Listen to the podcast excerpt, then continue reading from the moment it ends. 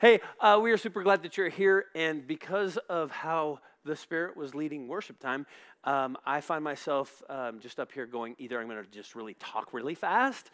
Um, or we're going to go just a little bit long. If you're brand new to Shine Church, sit back and enjoy what God has for you. Um, that was really just a special time of worship. I hope you guys enjoyed it. That was so good. So um, I'm going to pray and we're going to jump in. We're on a series uh, right now uh, on the it's called Beloved, and it's about the first book of John. Um, and Pastor Mark Marble, not Pastor Mark, one of the congregants, Mark Marble. He used to be a pastor, but now he is just one of all of us, right? Uh, but he spoke last week and did an introduction. Um, go online to our YouTube channel, Shine Church CEO for Colorado, and you can get that message. And he did just an incredible job at introducing this series. I do need to let everybody know just a little bit of what's going on um, inside of, of our leadership team because from the very beginning of Shine Church, which was four years ago, um, we felt very strongly as a leadership team that this church was going to be about Jesus and not a person. Amen? And so we said at that time that we wanted to have different voices. And so we created a teaching team. Um, what I didn't realize is that after doing this for four years, that God was actually going to expand my idea of what that looks like. And um, I think I had in my mind it would be always staff pastors. Uh, but the Lord has done something incredible. And we invited four other uh, just attenders, family members. Mark was one of them.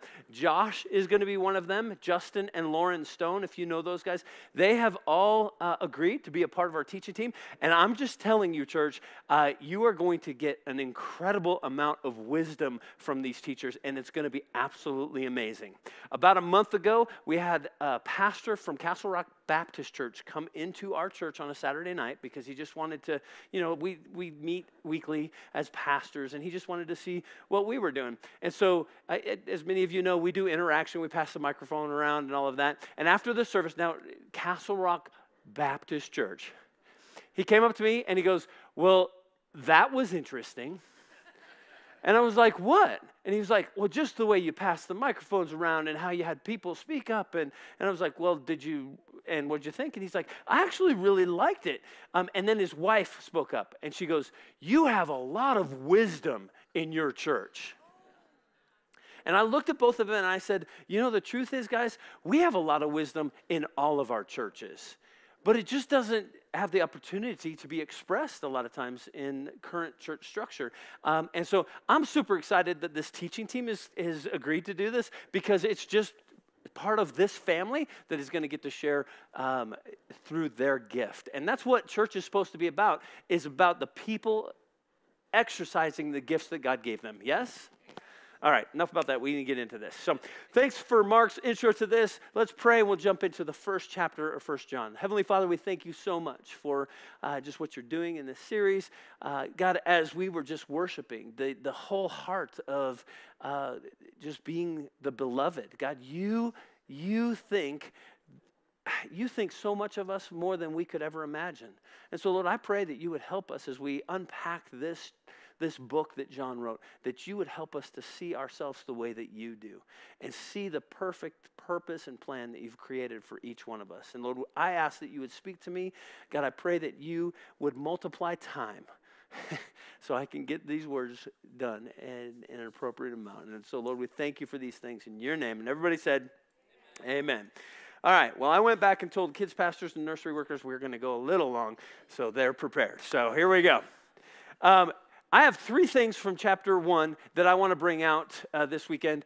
And obviously, there's much more than that, that that can be brought out. But I want to start with the first four verses. And I'm going to have you guys join me in reading this together. Before we read it, though, I want you to think about the context. Here we have John um, writing to a community of believers that he has discipled.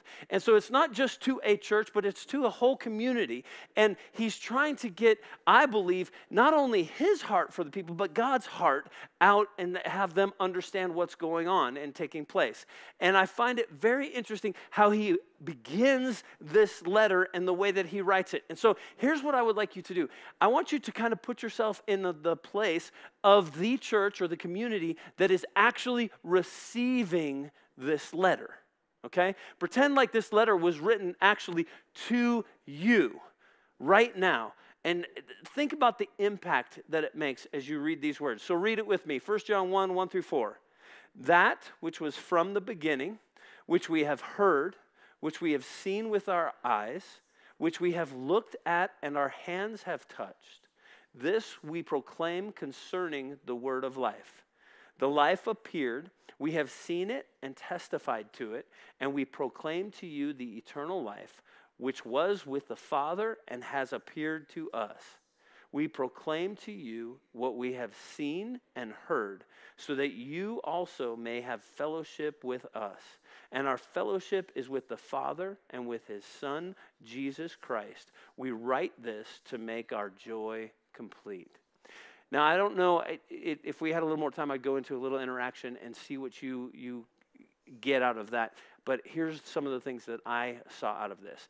How many times did he talk about things that he saw, he touched, uh, he experienced? He, he wants us to know. And, and I know that if, if I was receiving a letter from one of you and you guys said, Hey, I saw this, I touched this, I, I experienced this, we saw this, there would, there would be a great weight that I would carry because you wrote it that way. Do you see that here? John is writing to this community and saying, hey, this isn't just fable. This isn't just uh, stories I'm telling. This is something that we have experienced. Not just me, but uh, several of us have experienced this, and we want you to know that. Do you see this? Okay, so three things from this chapter that I think that he wants us to realize. The first one is found in verse 4, right around f- verse 4. We proclaim to you what we have seen and heard so that you may have fellowship with us and our fellowship is with the Father and with his Son, Jesus Christ. We write this to make our joy complete. Okay, so he wants us to understand first and foremost that God wants a walking, talking personal relationship with him. He wants us to know that um, he wants us to interact with God on a daily basis. Now, think about how foreign this would have been for this community.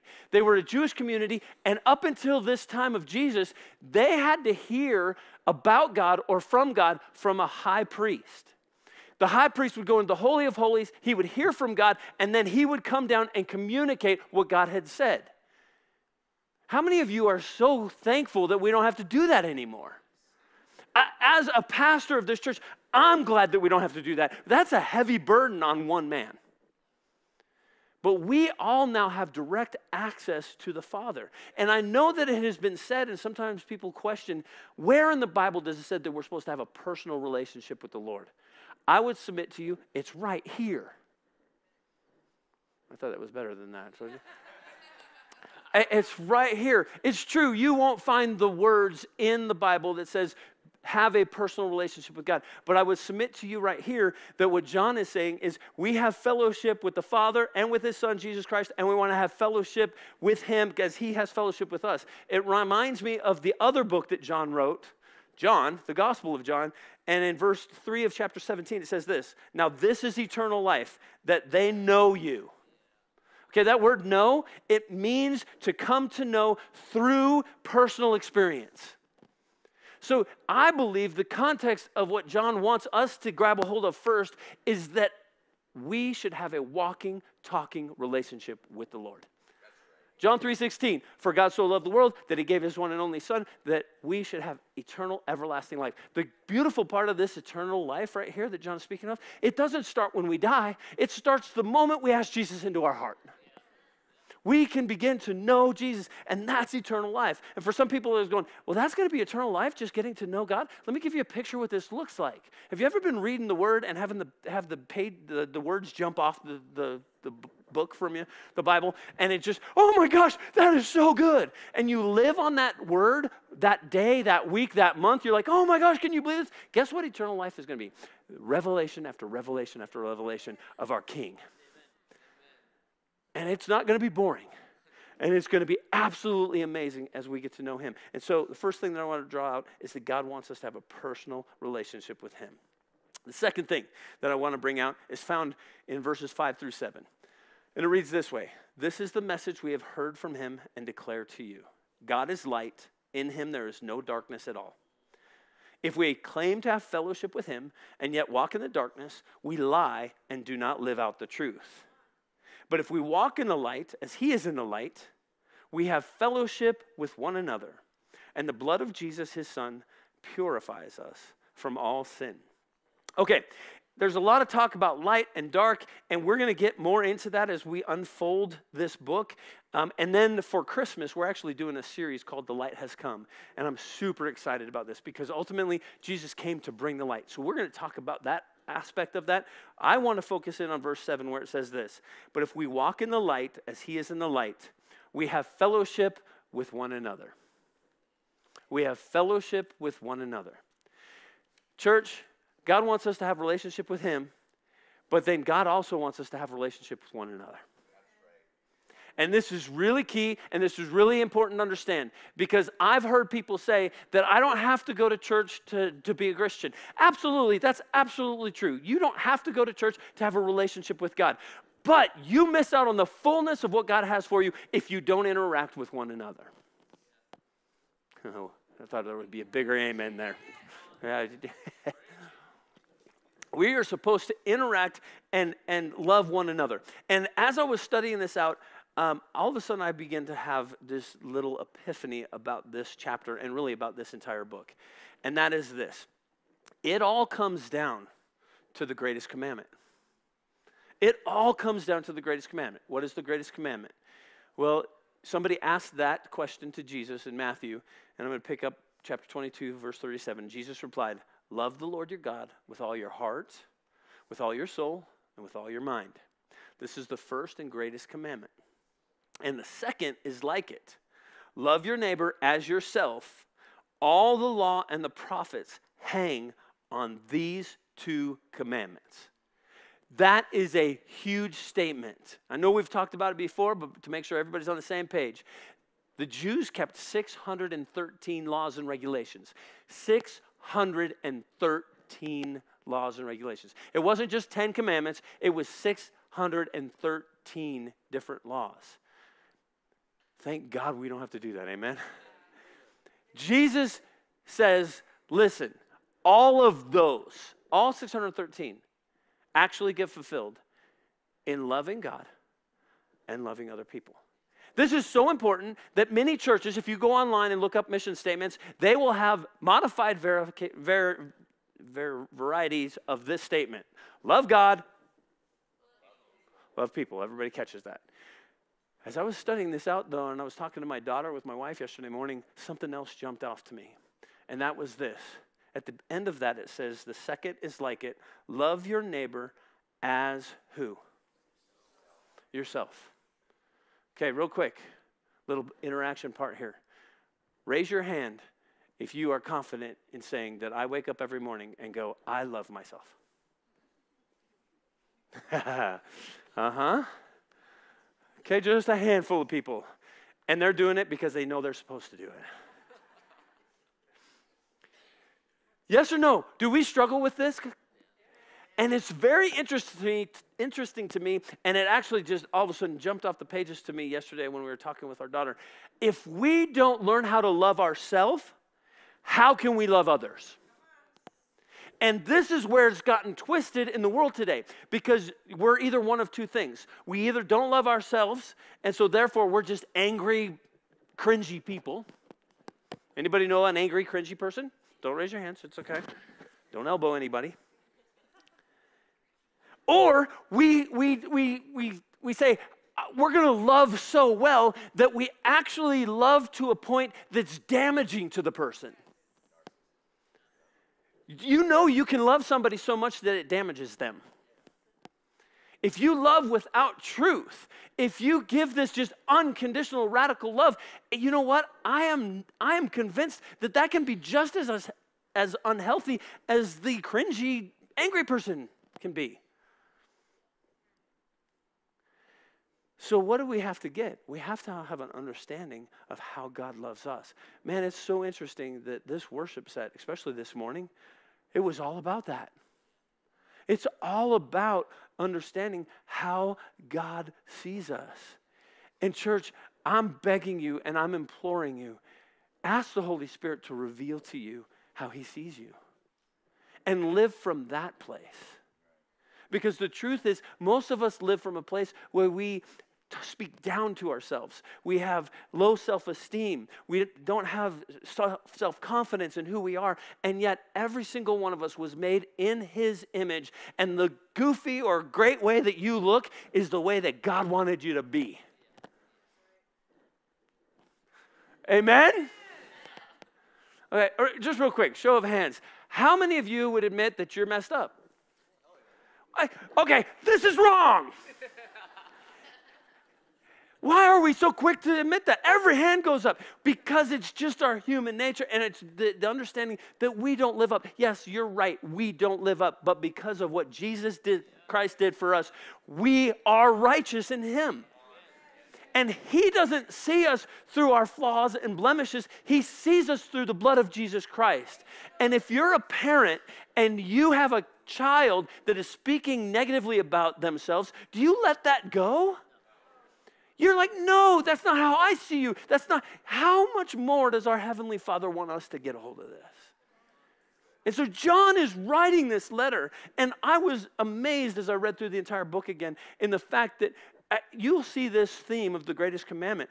Love God. God is great. Here's what He's done. Love yourself. Here's what He's done for you and how He wants you to see yourself. And then love others. Hey, if you don't love others, you're not actually in this process.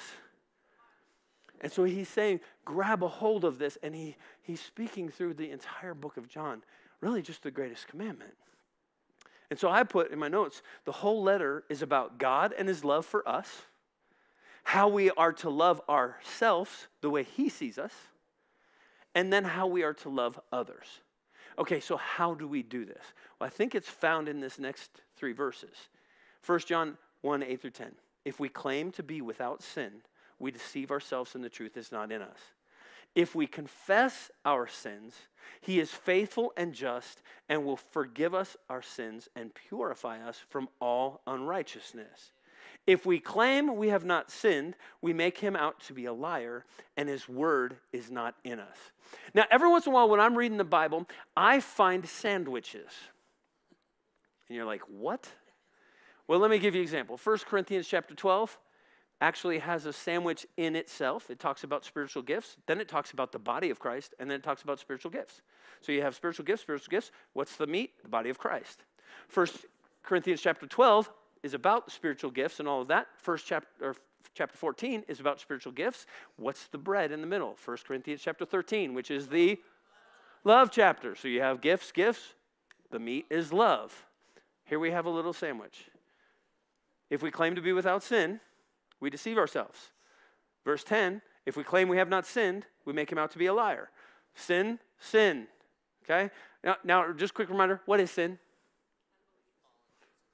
Unbelief, okay. Falling short.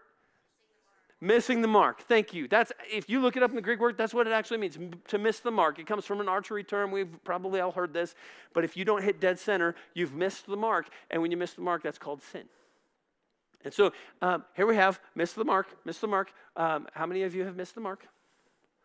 Okay, everybody, absolutely. We all missed the mark. And what is the, the meat in between this? If we confess our sins, He is faithful and just and will forgive us our sins and purify us from all unrighteousness. Okay, um, real quick, show of hands. When I say the word confess, there's a negative perception to it. Okay? Um, when I say confess, you have a very positive perception to it. Okay, half of you have no idea what you think when I say the word confess. I think for a majority of people, when you say confess and you read this, it automatically incites negative thoughts into your head and your heart about maybe your flaws, about your mistakes, all of those things. And maybe another verse James 5:16, which says this, confess your sins to each other and pray for each other so you may be healed. We probably think about that and we begin to realize, okay, confess your sins to one another. Um, uh, well, yeah, that's that's taking my flaws and telling somebody else about the flaws. Yes? But here's what's interesting. These two words confess, two different Greek words. They're not the same word, which I found to be incredibly interesting. And so let me expand on this a little bit. In First John, the word confess it means to speak the same, to agree. I promise, I confess, I publicly declare, I praise, celebrate, properly to voice the same conclusion. An example, agree or confess, to profess because in full agreement, to align with. Did you hear any mention of sins or flaws? I found that amazing. Then I looked up where this word is used in the New Testament. It's used 26 times, and it's used in the context of Jesus saying, If you confess me before others, I will confess you before the Lord. Or Romans 10 9, if you confess with your mouth that Jesus is Lord and believe in your heart that he is raised him from the dead, then you will be saved.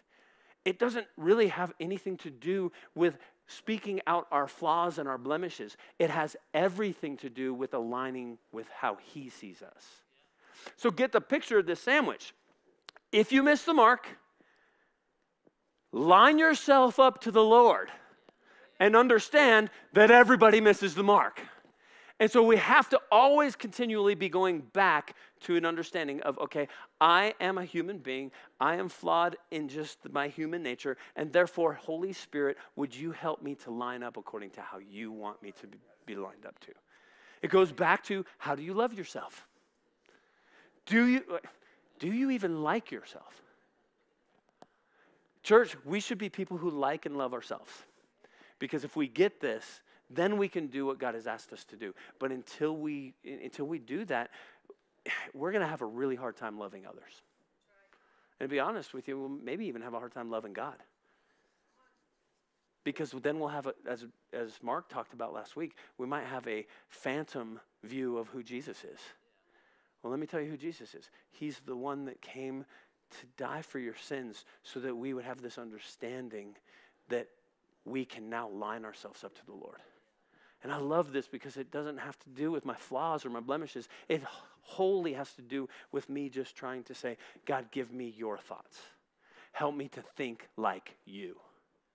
All right, what is the other confession? The other confession means to agree or confess. It means I consent fully, agree out and out. I confess, eh, confess, admit, acknowledge. I acknowledge a debt properly, fully agree, and to acknowledge that agreement openly, hence to confess without reservation. And it's used 10 times in the New Testament, and almost every single time it had to do with sin, it missing the mark, and the fact that we need to confess to others where we missed the mark. And so get the picture of what I believe God is trying to communicate to us through John, and that is this we are to have a personal relationship with Him. We are supposed to love ourselves and confess, line up with how He views us and sees us. And then we are to get involved with other people in our life and share those flaws so that we can help each other in this. Josh, I struggle with this particular viewpoint of how God sees me. Would you help me to remind myself that I'm loved and, I'm, and that that's how He sees me? And we confess those things one to another. And it's interesting because it says, then we'll be healed. And I think we think about physical healing, but how, how about mental healing? How about just having a really good, healthy process of how we think about ourselves? We need one another to challenge that. And so I think you put both of those together and you have this beautiful picture, again, of the greatest commandment love God with all your heart, love yourself, and love others. Good? Okay, I've got one more point and then we'll get out of here. So, we're supposed to have personal relationship with God. We're supposed to have personal relationship with other people. Third point is this Jesus is our advocate. And I'm going to go into chapter two because um, I think most everybody knows this, but when John wrote this, this letter to that community, he didn't put chapter and verses into it. It was just one letter, and we have broken it apart. Um, in this case, I think maybe we have broken it apart at the wrong place. Um, so I'm going to read verse 1 and 2 of chapter 2. And it says this My dear children, I write this to you. It's so interesting that in this book, over and over and over, John is trying to communicate to us why he wrote this. Earlier in chapter 1, it says, I wrote this so that our joy would be complete. Some translations say, so that your joy may complete, be complete. Here we have, I write this to you, dear children, so that you will not sin. I write this to you so that you will not sin, so that you will not miss the mark. But if anybody does miss the mark, he knew. He knew. We're, gonna, we're human. He knew. But if anyone does miss the mark, we have an advocate with the Father. This advocate, his name is Jesus Christ, the righteous one. He is the atoning sacrifice for our sins. Okay, he is the atoning sacrifice for when we miss the mark. That's good news. But here's what's great about our God He's not only for ours, but also for sins of the entire world. So, whether you believe this or not, Jesus has done this for you.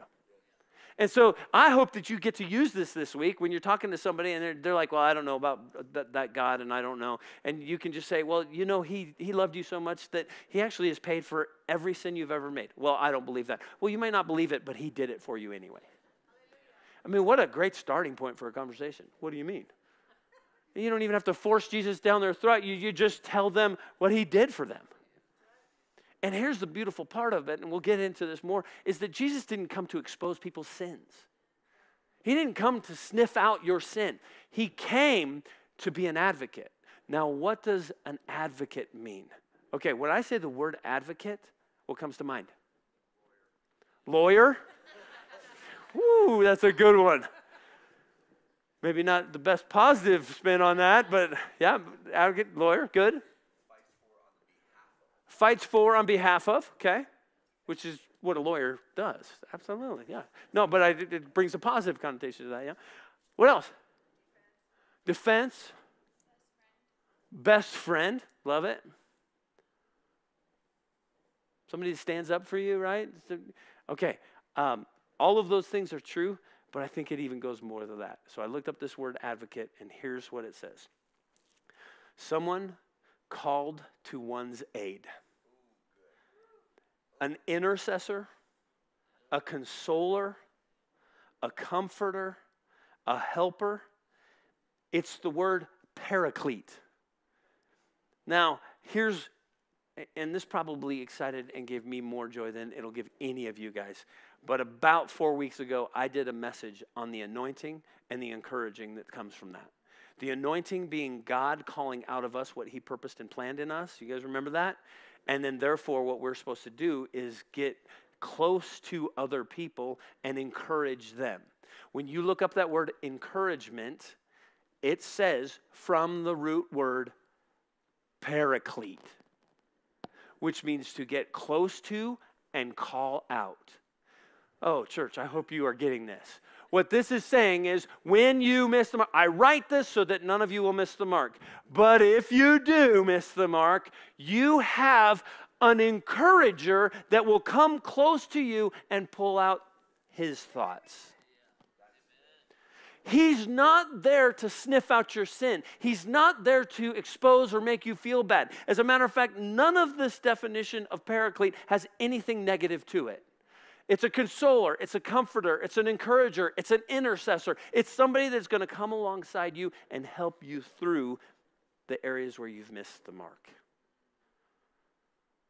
Oh man, that that is so good. That is so good. Here's what's super. Josh actually brought this to my attention. I think it was Josh in an email. I always sent my notes to the teaching team, and they shoot back, "Oh, hey, um, that word advocate is also the same word that Jesus used for the Holy Spirit. So John's using it for Jesus, Jesus used it for the Holy Spirit, and several of the authors used it for us to encourage one another. There is something powerful about this word paraclete in the fact that we are to grab a hold and think through this filter. What is that filter? That Jesus himself that the Holy Spirit and that each one of us is not supposed to be sniffing out sins, and that's not the goal of what we were created for. We all have the role to encourage, console, comfort, and come alongside people and pull out what God has put in them. That's the whole message of, of this book, not just John, First John, I believe it's the whole message of this book. Um, I said last night, and then I don't know if I even meant to say it, but I did it anyway, so I'll say it again. Um, I, I find my, my, myself convinced that until we get this, it's going to be really hard to mature in anything else of God.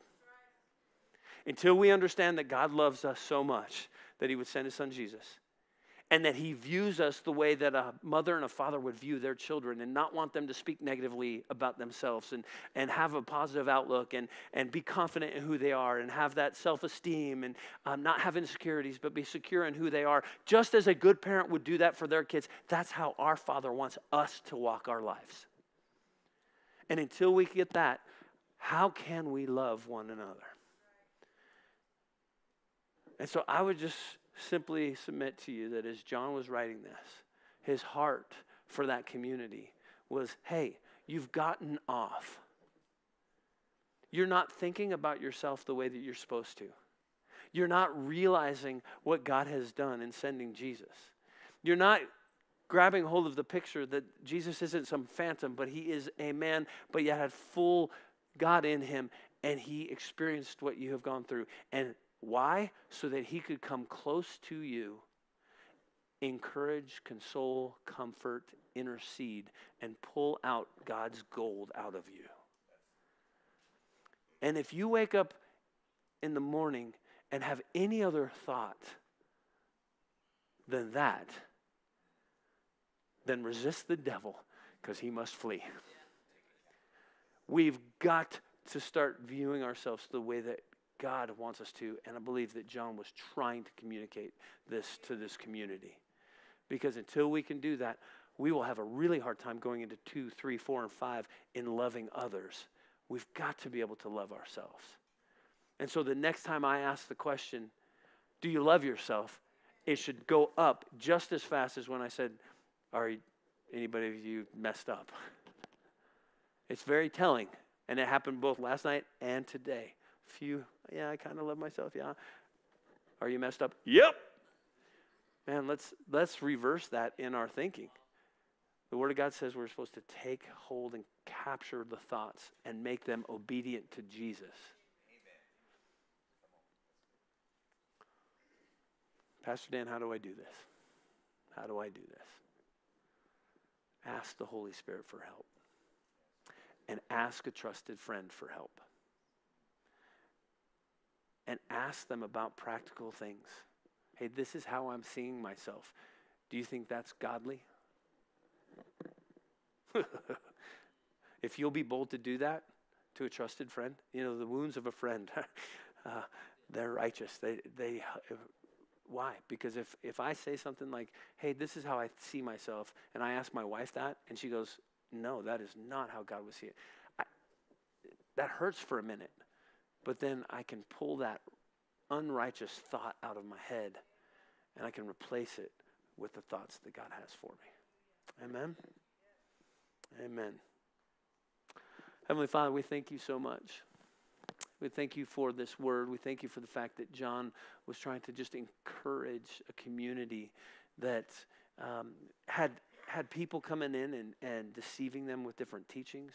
God, they were having this struggle that we all struggle with of how they viewed themselves.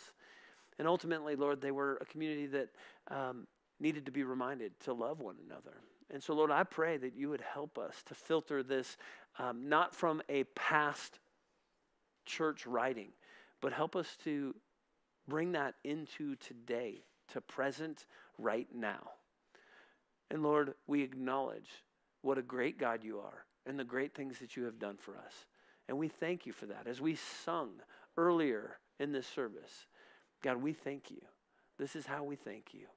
We acknowledge what you've done for us. And Lord, after we just trust and believe in your goodness, then Lord, I pray that you would help us to have the self look that you have of us. Help us to understand that we, um, though we are flawed and that we make mistakes. That's not what you see. You see us through the blood of Jesus Christ, and we are righteous in you. And so, Lord, I pray that you would help us to walk from that position. God, we all make mistakes and we all miss the mark, but you are there to stand by our side, to encourage us and console us and comfort us, and to bring us to an understanding of who you are and how you want us to think. And so, Lord, help us to confess these things to you. Help us to agree with how you see us and not how the world tells us to look at ourselves. And then finally, Lord, as we get good at that, help us to love one another. A little bit later in this book, or, or maybe it was in his gospel, John says, They will know us by the love we have for one another. Lord, help us to love well. And so, Lord, we thank you for this, and we look forward to the, just the richness of what's going to continue to come from this uh, beloved series. May we be so confident in this that we could do what John proclaimed I, Dan, the one Jesus loved. God, help us, each one of us, to be able to confidently say those words. And Lord, we thank you for this in your name. Amen. Amen.